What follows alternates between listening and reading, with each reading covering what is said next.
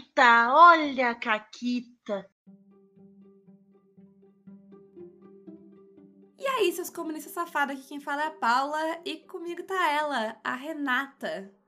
E aí, Renata, tu falou de coisa boa no último programa, fala um ódio agora.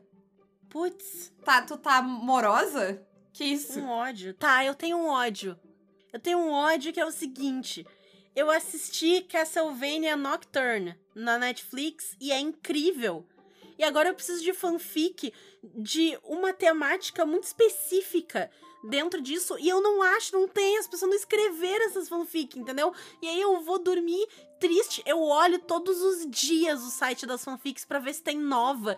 Eu tô babando que nem uma doida. Eu tô tipo, eu preciso, eu preciso ler a história que alguém escreveu sobre esses personagens interagindo. Difícil, difícil. Fandom pequeno é sempre um problema. Nem é tão pequeno assim, só sei lá, as pessoas não estão escrevendo muito sobre ou.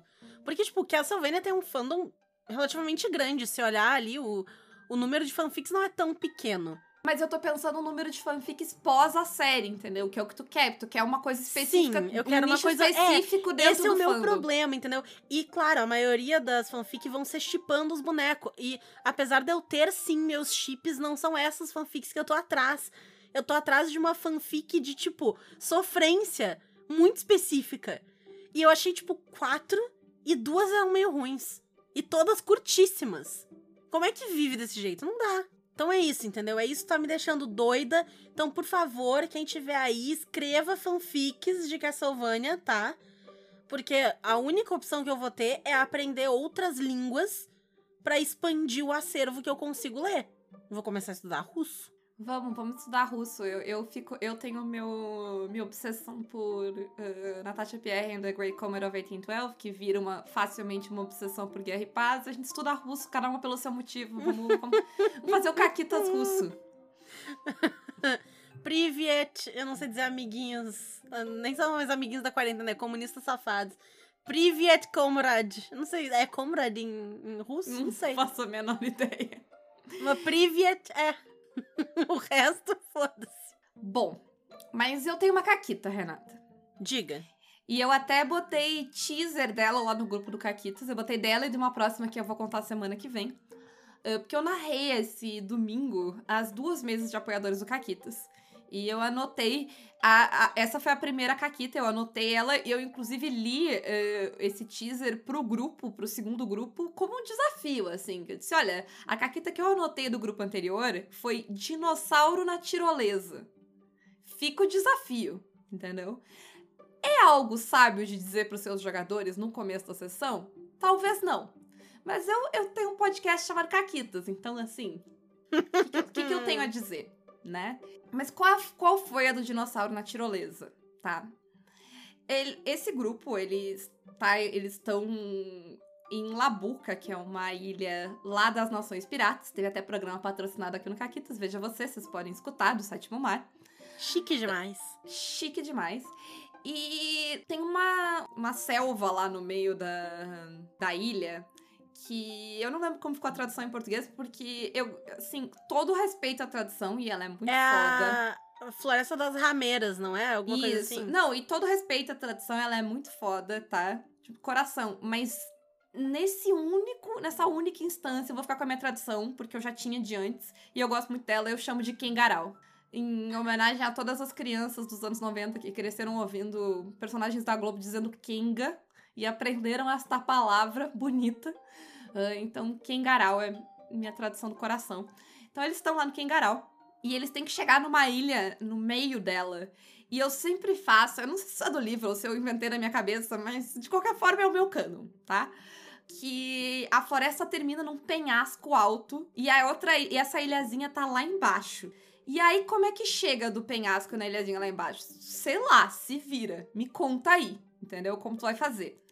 E tem uns pássaros bizarros que ficam passando ali, então tu tem que descer e os pássaros podem tipo bater em ti, te atacar no caminho.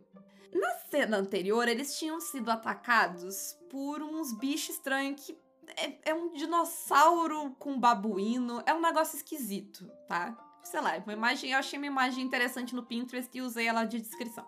E aí, eu descrevi essa criatura pros jogadores e tal. E o jogador, ele olha para um bicho esquisito que parece um dinossauro com cara de babuíno e diz o quê? Quero um, vou levar para casa. Perfeito. E o Caio disse: não só quero um, vou levar para casa, como na última vez que eu upei minha ficha, com o XP da última sessão, eu peguei uma habilidade que é de fascinar uma criatura.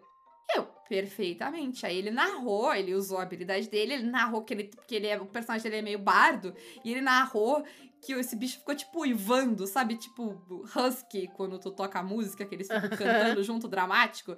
Aí ele falou que essa criatura ficou tipo uivando, fazendo um barulho esquisitíssimo. Que é uma criatura bizarra, meio elo perdido, assim. E eu disse, perfeitamente. Mas o que que eu fiz? Porque ele não tem controle sobre essa criatura. Ele só. A criatura só ficou, tipo, sei lá o que é este bicho aqui que faz esse som estranho, mas achei maneiro, achei interessante. Então agora, o, esta criatura que eles apelidaram de princesa está seguindo o personagem do Caio para sempre. Eu disse pra ele, ele tava tipo, ah, não sei o que, eu vou botar uma pulseirinha pra reconhecer ela. Eu disse, não, tu sai andando, ela sai atrás. Tipo, vira lata na rua, sabe? Ai, que delícia! E aí ela tá atrás. Ele não tem controle sobre ela. Ele, inclusive, eu tava comentando que ele disse, ah, eu vou fazer carinho. Eu disse, ah, tu faz carinho um pouco, ela acha bom, daqui a pouco ela dá uma rosnada, daqui a pouco ela tenta morder tua mão, daqui a pouco ela dá uma rabada em alguém, entendeu? É um bicho selvagem que tá ali. Mas ela foi indo junto, seguindo. E aí eles, eles chegaram lá na, no penhasco, e aí ele disse: Não, não. Alguém disse: Vou fazer uma tirolesa. O, o Gabriel disse: Vou fazer uma tirolesa. Tem um bumerangue, vou amarrar um cipó no bumerangue, fazer uma tirolesa. Perfeitamente. Nem foi o jeito mais estranho, porque eu acho que o Carlos fez uma asa delta pra passar. Então a tirolesa tá de boa. E aí o, o cara disse: Não, eu vou fazer uma cadeirinha de, de folha de, de bananeira, sei lá, pra princesa ir, porque eu não vou deixar a princesa aqui, entendeu? Ela vai junto. E aí ele fez uma cadeirinha de, de tipo, um, sei lá, um, um cestinho ali, uma coisinha, pendurou o, o, dinossauro babuíno na tirolesa e foi pendurado e usou o dinossauro que estava desesperado. Imagina tu botou um dinossauro numa tirolesa, imagina como ele vai se comportar. Eu tô imaginando as perninhas, os bracinhos balançando assim. Ah! Imagina, Renata, tu botou o pato numa tirolesa. Eu imagino que é bem Ai, parecido. meu Deus, tadinho. Pobrezinho É. dele. Ai, ele todo gordinho, esturricado. Meu Vai ser Deus. tipo isso, entendeu? E aí ela foi gritando, esperneando, e aí ela foi espantando os pássaros, entendeu? Ele gastou as apostas pra isso. E foi isso, foi perfeito, eles chegaram 10 de 10. Foi isso que aconteceu, o dinossauro na tirolesa. incrível. Amei. Mas hoje o programa não é sobre dinossauros na tirolesa, apesar de ser um tema excelente. E eu poderia ficar imaginando bichinhos fofinhos diversos na tirolesa. O programa é, dá pra botar na tirolesa? E a resposta é sempre sim. Você deveria? Fica aí o desafio de desenhos de bichinhos na tirolesa. Podem ser desenhos bonitos ou não. Pode ser desenho de palito, como quiser. Aproveita que tá o Inktober rolando, bichinhos na tirolesa. Se vocês conseguem colocar um bichinho, fazer tipo uma mini tirolesa em casa, tirar uma foto do bichinho de vocês sem fazer maldade com o bichinho, vale também. Fiquem à vontade, sejam criativos. Não me dá ideia. Por Porém, favor. eu vou vestir o pato de pirata e aí eu vou colocar ele numa tirolesa. Cadê a capa desse episódio? Ai, meu Deus. Bom, mas apesar de ser um ótimo tema, não é sobre isso, porque vários episódios a gente já falou, reclamou, chiou, esperneou sobre narrador. E a gente vai falar mais um pouco disso, porque lendo Blood and Honor, a gente teve muitas ideias e o Blood and Honor, ele é um Inclusive, jogo que Só um pouquinho, só um pouquinho, Hum. Renata. Te cuida, Júlio Patos, que o John Wick, John Wick nem nos conhece e tá vindo forte nessa competição de pauta do Caquitas. é verdade. Só isso que eu tenho a dizer. Mas o Blood and Honor, ele traz a questão da narração de um jeito muito diferente, de um jeito muito aberto, de um jeito muito compartilhado. E não só no texto de, ah, compartilhei a narrativa. Ele mecaniza isso. E ele mecaniza isso de um jeito muito foda.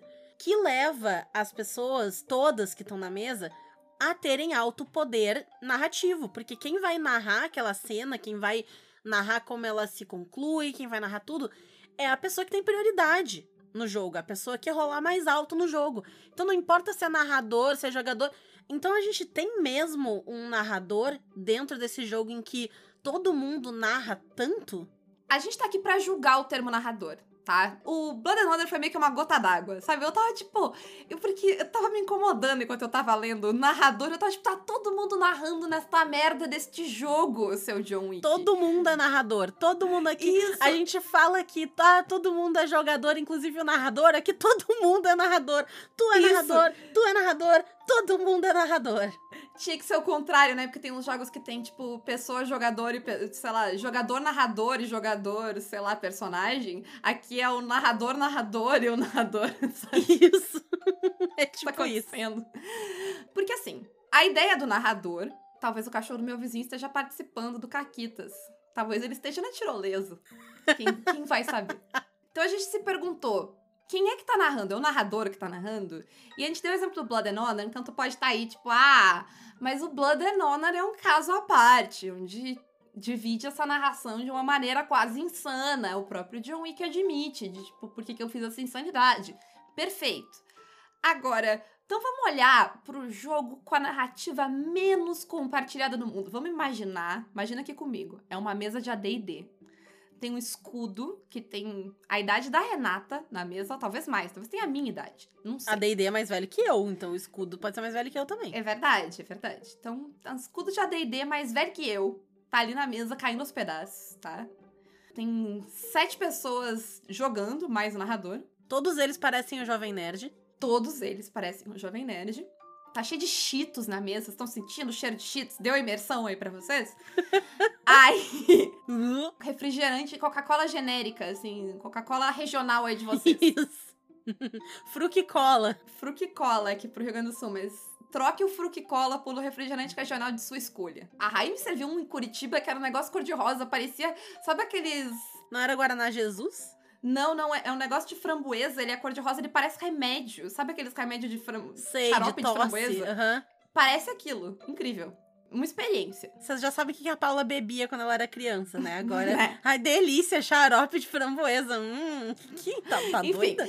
Essa é a cena. Essa é a cena, tá? Vocês estão vendo a cena?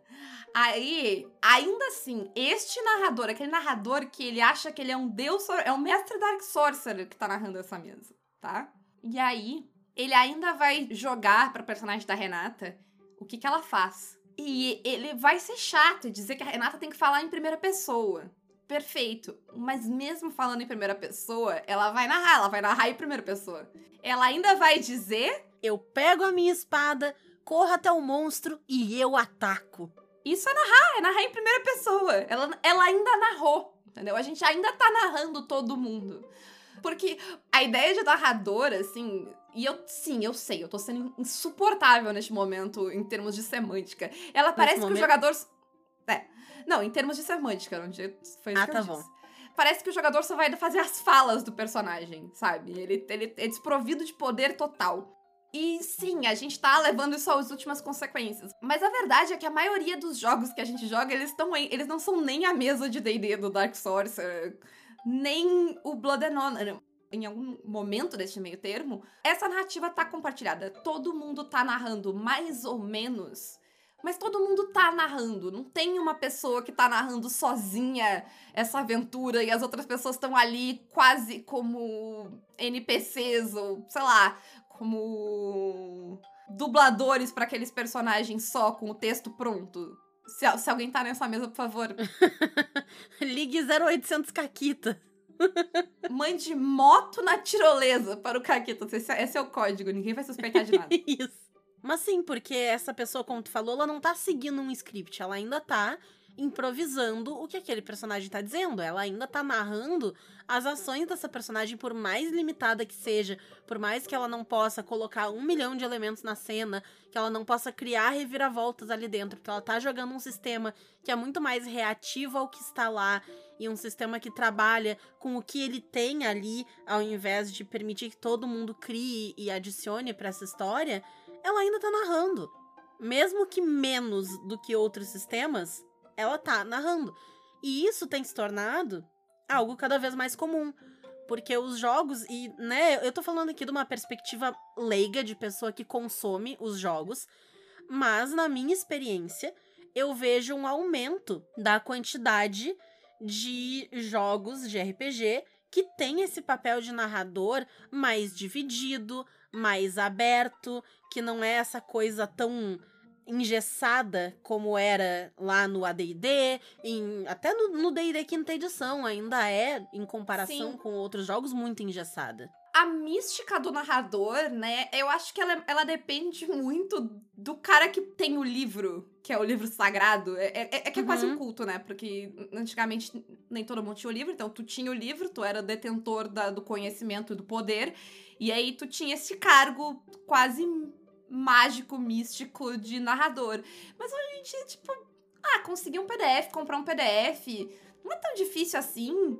Tem várias maneiras de tu ter acesso a um ou outro livro de RPG. Tem RPG de graça, tem opções aí, né? Então, narrar não é mais essa coisa, sabe? Que vinha com. Tu tinha que dar o carteiraço de 20 anos de experiência. Uhum. Não, tô jogando há 20 anos, agora eu posso.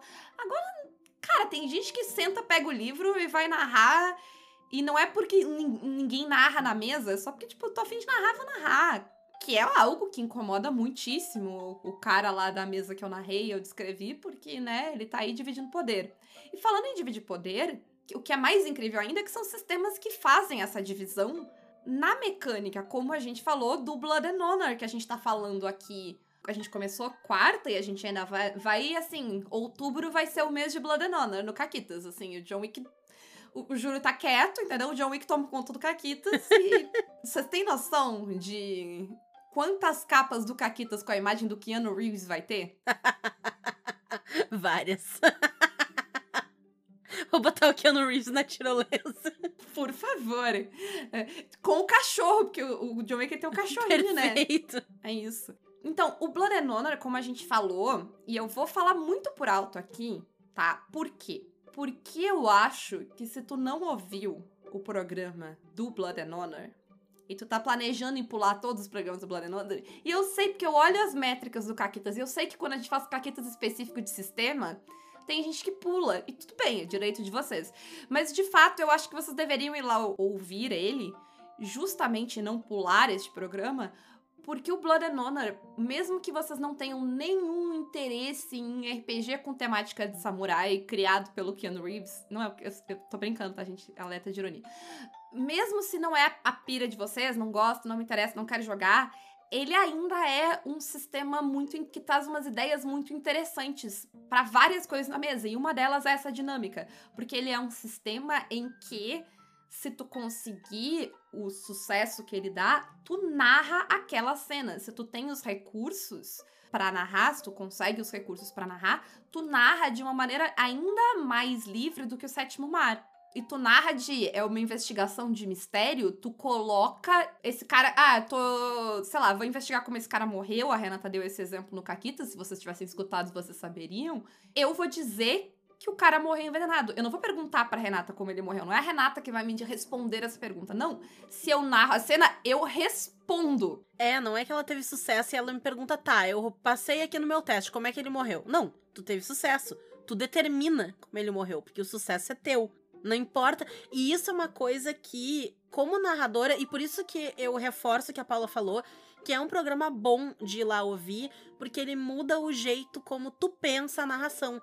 Como pessoa que tá acostumada a narrar bastante, quando eu li isso a primeira vez, eu fiquei um pouco em choque, pensando como é que isso vai funcionar. Porque se eu, como narradora, coloquei um mistério, uma pessoa morta ali, é porque alguém matou essa pessoa. E eu sei quem matou essa pessoa. Isso. Isso eu li antes da gente ler, por exemplo, o Brindlewood Bay, que já dá uma reviravolta nesse sentido, né? Sim. Mas era uma- um conceito novo pra mim quando eu li. E eu fiquei muito pensando, mas e se eu tivesse pensado que a pessoa morreu não envenenada, mas esfaqueada porque eu criei esse personagem que é um assassino, que é importante pra trama? Não é assim que se narra Blood and Honor. Ele não foi feito pra ser narrado assim, ele foi feito pra ser narrado em grupo. Então não adianta eu criar Sim. esse assassino, esse negócio. Eu até posso ter ali a personagem criada e guardada, e eu tenho, eu, eu narro Blood and Honor assim. Eu crio uma lista de personagens e eu vou usando quando eu preciso. Porque as pessoas vão colocando coisas na cena e aí eu já tenho fichas prontas. São fichas simples, né? Enfim. Então, eu brinco assim já, porque não adianta eu criar já um negócio tão fixo, tão engessado, sendo que todo mundo tem poder narrativo altíssimo. É, e eu acho que aí, uh, nesse, te, nesse teu negócio de tu contando de que eu, tu foi leita, ficou tipo, mas como assim? É que tá o grande problema da palavra, né? Porque quando tu coloca nessa pessoa essa figura de narrador, eu não sei, para mim automaticamente passa uma ideia de que existe uma história que essa pessoa está contando e as outras pessoas estão interferindo. Às vezes até complementando também Sim. e tudo, mas ainda assim não participando da parte de ultracriação da coisa, né? É, é como se existe um fio condutor, né? Essa pessoa, ela tá contando ali uma história, e a gente tá exatamente o que tu falou, complementando, fazendo coisa, mas, mas tem uma parada. E o Blood joga isso pro espaço, tipo, não, não tem. Não tem, porque a outra pessoa pode vir ali e dizer, tipo, outra coisa. E vocês não combinaram antes, porque, sabe, não é quando eu e a Renata estamos narrando juntas que a gente combinou, um, um, sabe, uma base. Não, tem uma base, eu tô fazendo, tá fazendo e vai. E agora é outra coisa, e daqui a pouco é outra coisa, né? Que é mais além ainda do que tem o sétimo mar. Porque o sétimo mar, ele, ele dá uma. Ele, ele, eu acho que ele dá um pouquinho um passo atrás em certas coisas, de não, calma, vamos fazer um, uma coisa um pouco mais manejável aqui. Mas também compartilha muito essa narrativa. Porque tu começa uma cena, tu dá a situação, tu dá as complicações, as coisas que estão. A complicação é o termo do Júlio, olha aí, ó, isso aí é lavagem dele. Tá aí, ó. Aqui Ele você é tá manipulado aí. por duas pessoas, né? É isso, é uma grande verdade. Mas tu tem a- os- o- as coisas da cena lá, as consequências, os vilões que estão em jogo, as, os monstros, os, os coisas ambientais e tal que estão ali na cena e estão interferindo. Rola-se os dados e aí tu usa, a gente vai usando os nossos recursos pra narrar.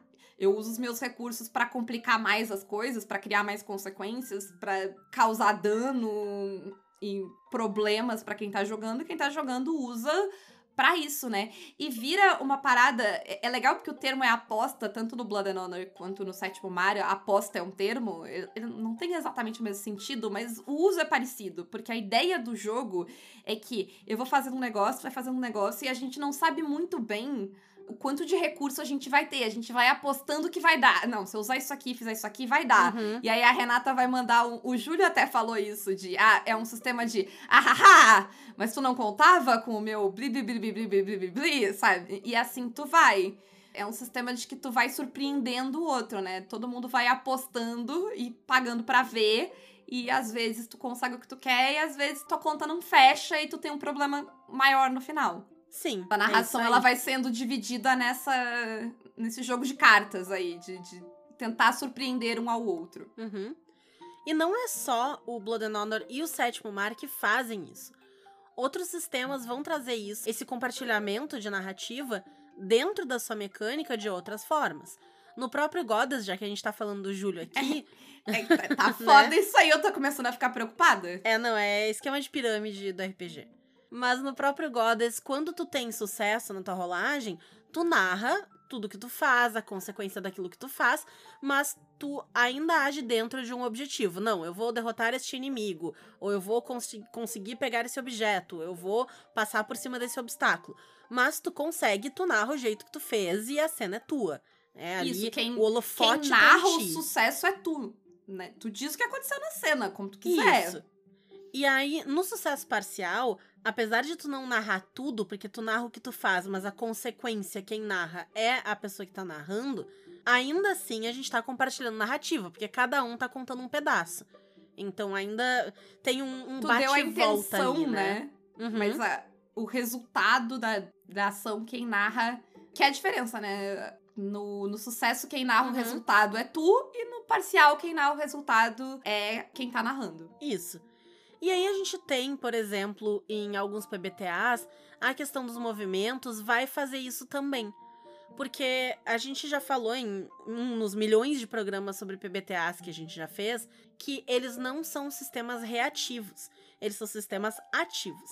Não adianta tu esperar o inimigo vir te atacar, porque ele não vem, não é assim que funciona o jogo. Tu vai fazer coisas e as tuas coisas que tu vai fazer vão engatilhar movimentos E dependendo do sucesso ou do fracasso desses movimentos, ou sucesso parcial, vai também variar quem é que vai narrar, quem é que vai dar uma consequência. Às vezes o próprio jogo vai dar uma consequência, porque o movimento já determina o que acontece contigo em caso de falha mas ele já te permite, né, esse sistema, dependendo do quão bem tu rola, que tu tome esse controle narrativo da cena. É, tanto que tu vai narrando, né? O movimento, ele vem co- dependendo do que tu narrou. Ele só vem se tu Exato, narrar tu algo tá que narrando até ele. antes do movimento, exatamente. É, a ideia é tu não narra o, tu narra o negócio e aí tu, opa, isso é um movimento. É, essa, essa é a ordem, né, do processo.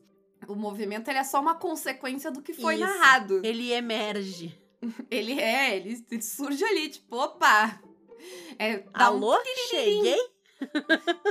Isso.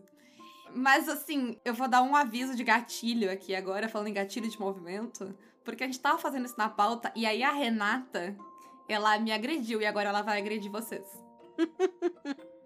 Porque assim, né? Pô, narrador, a gente já tá vendo que não funciona muito bem. Vou chamar de quê?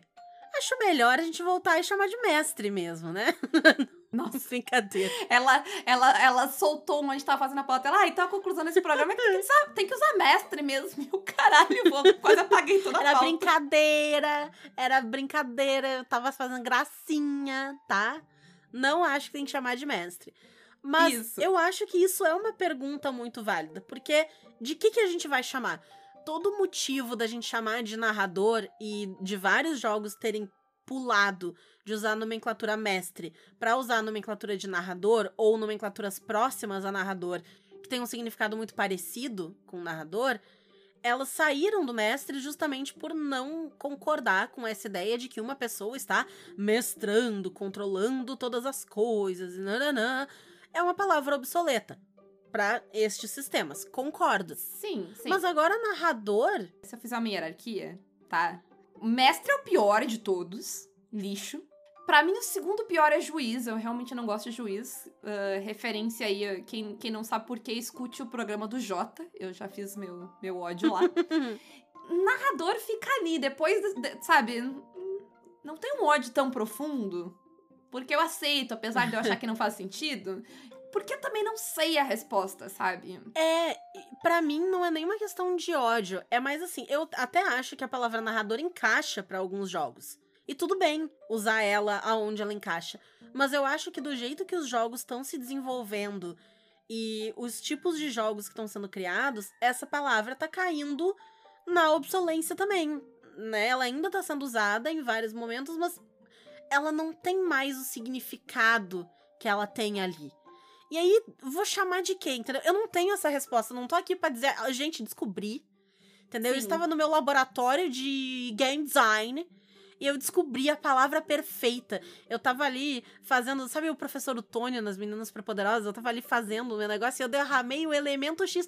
Eu não derramei porra nenhuma, eu não sei que palavra usar, entendeu? Eu vim aqui pra dar absolutamente zero respostas pra vocês Sim. sobre isso. É, eu tava pensando que em alguns sistemas de investigação, eu acho que guardiã, guardião funciona, porque tu é o guardião do mistério e aí das tu vai liberando. pistas, ok, É, justo. eu acho que funciona, tipo, sistemas de Cthulhu, o próprio Brindlewood Bay usa, eu acho que funciona. Aí a gente, a gente discordou no mestre de cerimônias, né? Porque pra mim funciona o mestre de cerimônias. A ideia é que o, o Siri tem, eu não sei quem mais tem. Pra mim, o mestre de cerimônias ele vai ter dois problemas. Primeiro, que se falar assim mestre de cerimônias, vai abreviar pra mestre. Ou MC, mas daí é outro problema, é, tá? Aí é outro problema, porque o meu primeiro contato com a palavra MC é com o funk. Então eu associo direto, e pra mim é uma associação estranha, eu acho esquisito eu ler MC num RPG. E, ok, problema meu, né? Eu que tenho essa associação, eu que sou a bublé da, da cabeça. Mas eu penso, entendeu? MC Carol, MC Maiara. E aí não faz sentido pra é, ti é usar a palavra. esquisito pra mim usar essa palavra. Eu gosto particularmente de nomes específicos do sistema. Eu acho legal, tipo, porque o Rebel tem Zig, ah, no Alien é a Mãe. Quando eu fui narrar o Little Shop of Horrors, eu disse que eu era a Mean Green Mother from Outer Space, que é o, o, o alienígena lá da planta e tal. Enfim, eu acho que, tipo, eu gosto disso. Mas a Renata, ela levantou um porém, que é um questionamento válido. Sim, Mas eu tenho um questionamento ao teu questionamento, então vamos lá. perfeito. Eu não tô dizendo que não é válido, inclusive eu gosto de vários deles e eu acho que eles fazem muito sentido dentro do contexto em que esses jogos foram criados, do jeito que eles contam as histórias que eles querem contar. Eu acho que faz sentido. Mas ao mesmo tempo, quando eu invento um nome para esse cargo dentro do jogo, para é, esse papel que este jogador específico vai desempenhar dentro do jogo, eu vou ter que explicar o que, que ele é. E eu vou dizer o quê? Ah, ele é o narrador. ou eu vou ter que me desenrolar para dizer que ele conta história, que ele. Ou que ele faz sei lá o quê, entendeu? Usando um nominho diferente, eu ainda vou ter que fazer um parágrafo explicando o que ele é. O que não necessariamente é um problema, mas também traz um, uma, uma distância, coloca uma distância entre jogos. A gente até já brincou, né? Pô, tem jogo que é atributo, tem jogo que é, sei lá, perícia, tem jogo que é não sei o quê. E aí tu não sabe o que, que vai ser o quê, o que, que é habilidade, o que, que é atributo, depende do jogo. Vai ser um, vai ser outro. Nada é padronizado. E não precisa ser, porque são jogos diferentes, né? Mas esse nominho diferente vai ser mais uma coisa que não é padronizada e mais uma coisa a ser explicada dentro do texto de um jogo que é um manual. Então ele vai perder um pouco da sua característica manual, porque tu vai ter que fazer mais um parágrafo explicando uma coisa que podia ter sido chamada de narrador. Talvez Será? não. É, então, Então. talvez não, né? Porque talvez narrador não encaixasse. Então, tudo bem, eu não tô criticando, dizendo não façam. Eu tô só dizendo que tem um porém em fazer. Mas então, pensa comigo por um outro lado. Porque eu acho que, tipo, a coisa do perícia, atributo, habilidade, essas coisas, ela geralmente gera problema quando o sistema tem duas e eu não sei qual é qual. Porque tirando isso, eu podia chamar de negocinho. Se, se tem só um, é fácil. E narrador geralmente tem só um. E aí a minha questão é, se a gente parar de ter um termo gigante pra narrador, mestre ou qualquer coisa e dar um termo específico pro cargo que aquela pessoa tem naquele RPG em si, naquele sistema. Então a gente vai pensar que tá, sistemas que ainda têm esta figura inominável, porque eu não quero usar narrador, mas essa figura inominável, essa diferença de, de papéis, tá? Se a gente não tiver o termo narrador, talvez. Será que a gente não consegue, talvez, ir mais pra uma cultura de que todo mundo é jogador e aí tem essa função e essa função? Porque eu só não preciso necessariamente explicar o que é o narrador, eu preciso explicar qual é a função in- do inominável nesse sistema. Parece que tá falando do Bolsonaro. Ai, que horror. Eu pensei em Cthulhu. Tá aí um novo nome pra narrador. Não. eu, eu pensei em Cthulhu, na verdade, quando eu falei inominável. Uhum. Mas sabe, tu tá descrevendo a função naquele RPG, tu não precisa ir além disso. Uhum. Porque a gente diz narrador porque a gente vem de uma cultura e tu tem a expectativa que seja um narrador, o que antes era um mestre. Mas tu- se tu parar pra pensar, eu acho que se é teu primeiro contato, talvez tu não precise que tu diga, tipo, ah, esse aqui. E se tu for e tu precisa dessa referência, tu vai sacar que, tipo, ah, ok. Uhum. Sim. Eu entendo o ponto que tu tá fazendo e eu acho que ele tem várias. eh, Tem várias partes dele que sim, mas. Ok, então tu vai dar detalhes sobre o que que faz esse papel aqui versus todas as outras pessoas que estão jogando que vão exercer um segundo papel, que vai ser descrito, né? Isso. E aí, quando eu tô jogando um RPG e aí eu vou jogar outro RPG, eu noto que a dinâmica é a mesma. Mas tem nome diferente, mas é a mesma dinâmica. Mas é outro nome. Aonde isso impacta? Eu não acho que isso impactaria daí. É mais por uma questão de entender como é que os jogos funcionam. A gente brinca que, ah, chega de falar de o que é um RPG, né? Porque, pô, olha no Google o que é um RPG. Eu acho que vai um pouco nessa mesma vibe de que se tu tem uma palavra geral como narrador, como mestre, qualquer que seja, é mais rápido de entender, desde que essa palavra se encaixe dentro daquele jogo. A função de narrador eu não acho que se encaixe no Blood and Honor, que nem a gente falou. Então eu acho que é uma má escolha de palavra, usar narrador pro Blood and Honor. Dito isso, eu não sei, entendeu? Eu não tô dizendo que é ruim, eu não tenho uma resposta pra isso. Eu acho que os dois lados têm suas vantagens e desvantagens. É a minha, a minha posição no momento é essa. Eu É. vejo coisas positivas em se usar uma palavra mais universal. E eu vejo coisas positivas em se usar palavras específicas, mas eu também vejo lados ruins nos dois, que são lados ruins diferentes. E, né, alguém deve estar, tá, certamente tem, porque a galera que joga, assim, eu vou falar isso com amor, tá? Mas a galera que joga RPG sem narrador é meio evangelizadora, então eu tenho certeza eu tenho certeza, eu vou te chamar agora, eu vou apontar o dedo pra ti, que tem alguém que tá ouvindo Caquitos e tá gritando: é só jogar sistema sem narrador e não tem esse problema. E tu tá certo. É, é um jeito de resolver um problema, é de fato um jeito de resolver um problema. Mas eu não tenho experiência, então eu vou me abster. Um dia talvez eu tenha, talvez daqui a 10 anos eu vou estar tá olhando, tipo, olha aqui, eu tava tentando resolver um problema, entendeu? Achar um nome pra um negócio que podia só eliminar. E de fato, pode ser, pode ser que chegue esse dia. Mas que tu tava gritando, tu tava gritando. Confessa, confessa. Sim, tá, quem, se tu tava, diz aí. Fala a verdade, Perfeito. eu sei que tu tava. Mas a moral é essa, a gente não sabe qual é a resposta. Talvez o termo narrador vai desaparecer, entrar em desuso, assim como o termo mestre. Não vou dizer que entrou em desuso, porque, enfim, né, ainda é usado em jogos muito grandes, mas é um termo que está sendo substituído em diversos jogos. Talvez narrador também seja, talvez o próprio papel de alguém que está narrando ou guardando vá também diminuir com os jogos mais novos que vão sendo criados. Eu não sei. E a gente vai descobrir daqui a alguns anos. sei lá. O que, que vocês acham? Isso, é tipo, é um julgamento que não deu em nada. É isso. Às vezes acontece isso, gente. É, é um fato. Uh, a gente. Esse era só clickbait. E quem quiser nos xingar pelo clickbait, Renata, pode fazer aonde? Pode se tornar mecenas pelo Apoia-se PicPay ou Padrim. Nós temos cupons na Retropunk, Caquitas10 e na Forge Online, Caquitas5. E quem quiser anunciar o seu RPG aqui com a gente, se tornar nosso parceiro, manda e-mail para contato arroba pausa para um conteúdo.com.br. É isso, um grande beijo. E um forte abraço. Caquitas é muito bom.